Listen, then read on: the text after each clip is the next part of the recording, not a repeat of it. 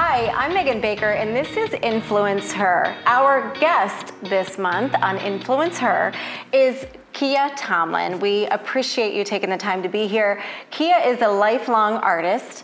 You are a fashion designer and an entrepreneur. Why don't you tell us a little bit about um, what you do in your background? Yeah, so what we do is I design women's wear.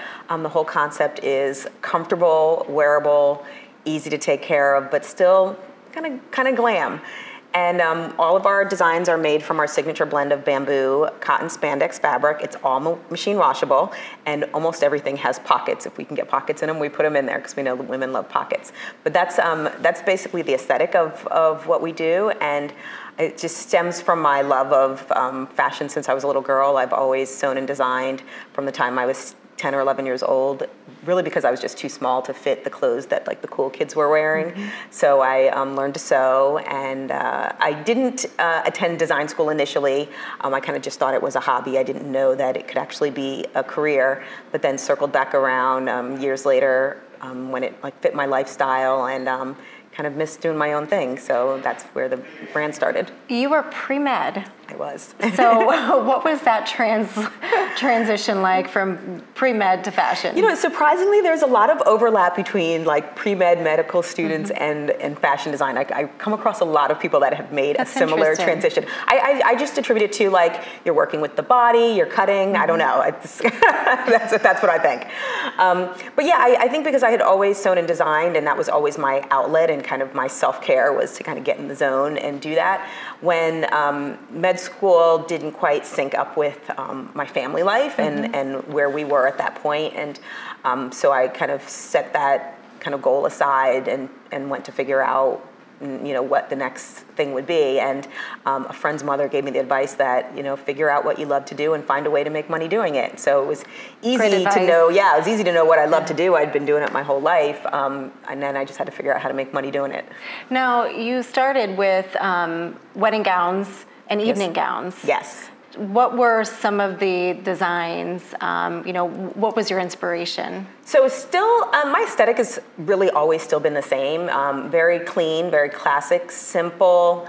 Um, volume silhouettes. Mm-hmm. when I was doing bridal and evening wear, I was really inspired by fabric, and um, that was that was really what what drove fabric and, and women's bodies because for the most part, especially in custom design, the reason that women um, come to you, it's not to do the you know star, the little starlit red mm-hmm. carpet gown. You don't get very many of those. Instead, you get a lot of women who just can't find what they're looking for that looks good, that fits their body uh, on the rack. And so I got really well versed in um, flattering and designing for and fitting women of all different um, shapes and sizes, um, which I understand is, is fairly unique for a fashion mm-hmm. designer because most designers are taught to fast dress, fashion, right? Yeah, well, you're taught. You're also taught to dress a, a, a mannequin, mm-hmm. you know, an ideal shape. Um, most people are not taught to take into account all the variations that we have and how to design for them, how to fit for them. So I carried that. Um, kind of experience and expertise into our ready to wear collection and I think that's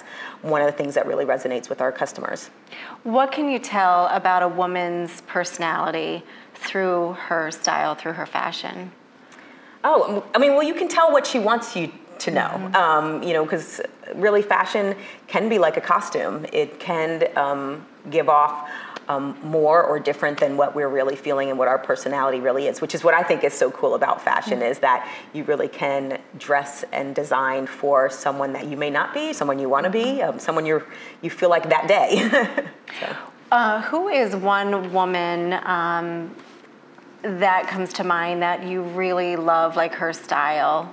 Oh, this is so easy because this is this is actually kind of like the inspiration for the aesthetic of the brand, um, and I did not realize this at the time. It kind of came to me years later, but um, start back when I was can go back to when I was eight years old. I went to um, sleepaway gymnastics camp, mm-hmm. and um, there was a little girl in the cabin next to me, next door to me, that um, we became fast friends. And really, I think it was because we were the only two little black girls about that age at the camp, and so we kind of bonded and, and became friends. And um, later in the week, she, you know, told me that her mother was coming to visit midweek, which the parents usually come on the weekends, but it was midweek, and she said, "Hey, do you want to go up to the lodge with me and meet my mom?" And I'm like, "Yeah, sure." So uh, you know, it's Thursday evening. We walk up to the lodge, and her mother is standing on the um, balcony of the the main lodge, and she's got she's dressed head to toe in like white silk chiffon. Of course, I didn't know what that was at the time, but it was like, it was just, eh, yes, and it was just billowing, just layers of it, just blowing in the wind. And she had this hair that was just huge and sunlit from the back, and it was like, it was just glowing. And she came like, really just like floated down the stairs to the grass where we were, and in her all white silk chiffon, she just sat down on the ground with us like it was nothing. And at that, you know, growing up, we were never allowed to w- own anything mm. white. That was like forbidden. Taboo, right? Yes. So to see this woman in all this like white, delicate fabric and just sit down like it was nothing was such an impression on me. But even better is when she sat down, I realized it was Diana Ross. Oh wow! And so with my with my design aesthetic, like that's Very what I'm classy. going for. Yeah, Yeah. that like elegance, that confidence, that comfort, but that like I mean that outfit That she had on was like wow, but just she was so comfortable in herself and so elegant that she could just do whatever in it. And so that's really the basis of my What designs. a great experience. What a great experience. What is your biggest fashion faux pas or pet peeve, I guess? Panty lines. yeah, panty lines drive me crazy. I think we used to call those visible Yes, panty lines, yep, visible panty lines, yep. I'm dating myself. I'm glad you know what that is too. Um, back during COVID, um, you took on the, the task of creating masks in your Mm-hmm. home uh, for Allegheny. Mm-hmm. Um, what was that like? I mean, at, at one point, what 400 a day that you were sewing and um, and delivering to healthcare workers? Yeah, so when when COVID hit and, and we had to you know kind of shut down business, um, I remember meeting with my like super small team, and I, I said I don't know what's going to happen. I don't know how long we'll survive. Like I've got so much money in the bank account, I'm going to keep paying you until it runs out, and we'll just see what happens. But in my heart, I felt like we're small, we're nimble, we're flexible, we're creative. That that we could do something that would would keep us afloat and and come out thriving. And so as we're sitting at home, um, I'm watching the news, and there was a. Um, I want to say it was in maybe in Indiana or something. There was a, a hospital that had put a call out for home sewers to make these cloth masks, and so I um, kind of looked into it, and then I kind of reached out around our area to see if there was any um, need in our area for that.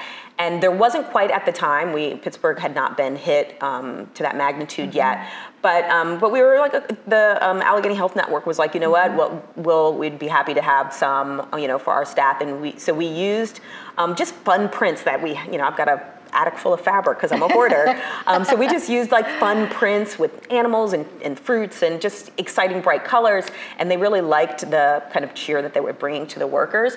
But as um, the pandemic kind of edged on, um, it became there really became a demand for it. There, you know, were no masks in the area, so we started supplying them to um, emergency workers, police stations, firemen, and then like people from across the country started asking. And we weren't charging anything for them. We were just making them and, and, and sending them out. And it was, you know, my little team. It was four of us. We were each sewing about hundred a day, um, and it just got like bigger and bigger and bigger. And eventually, I teamed up with um, Highmark um, Health Network and was able to design um, the prints for masks for their one million dollar what was it one million mask initiative that they gave away and so that was like the coolest thing to s- just be driving around town um, and really all over the region and see someone wearing a mask that I had designed and, and we really did cool. um, team up with some other local manufacturers to actually sew those masks as well. Now, Oprah Winfrey picked up one of your designs. Yes. How did she find you? I'm not really sure. a good publicist, maybe? Yeah, no. yeah. I'm not really sure. Um, yeah, so our um, Twisted Tea was named to her to Oprah's favorite things list in 2021, and um, I can attest that the Oprah. The Oprah touch is magic. we and and the cool thing was that we we made so many shirts in house, and in talking to Oprah's team as we were gearing up for um, the release of the of the list because we did know about a month in advance that we were going to make the list, but you know keep it top secret. um, they were saying that how at that time that, that so many companies just had no inventory. Mm. And since we were not only made in America, but made yeah. in Pittsburgh in my own studio, we had um, a lot more control Love over it. that. And so we were able to really um, thrive in that uh, opportunity. Uh, who has been, if you can share this, who has been one of your fi- favorite clients? One of my favorite clients? Oh. Or designs that you've made for a wedding gown or an evening gown. Oh, okay. I do. so I had st- I've, I stopped doing custom design years ago, especially bridal. I put away long, long time ago. Um, custom design I stopped once our ready to wear collection mm-hmm. picked up. Um, but a, a, woman did um, come to me, and she was the mother of the groom for a wedding, and this her son's wedding. This was going to be the first time that she saw her husband and his new wife, who was the woman that he left her for, at this wedding. So of course I had oh, to make wow. the revenge dress. oh, that is so, a great story. So that's the best. that's probably my best client. I love that. So what is next for you? And and are you coming out with any new designs? Yeah, so um, we are headed into our third year with um, an NFL license. Mm-hmm. And so we're adding on 11 new, te- new teams for 2023. Great. That will bring us to a total of 21 of the teams. Um, and then for 2024, we'll add on the last 11 teams um, to kind of complete uh, complete the whole league. And I don't think I need to ask you what is your favorite team? Absolutely. you, might, you, might, get some uh... Pittsburgh Steelers, of course, yeah. of course. But um, aside from that, we're also in the process of um, bringing that manufacturing back home. We had oh, um, outsourced that um, before, and now Keep we are keeping it here in Pittsburgh I and doing it. it. under our own roof. I love so it. very cool. Uh, let me ask you this: Do you give Coach Tomlin any fashion advice? Does he take it from you?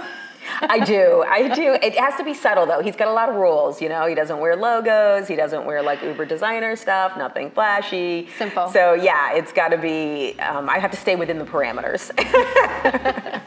Kiya Tomlin, it's been an absolute pleasure speaking with you. Thank you so much for being a guest on Influence Her. Thank you for having me.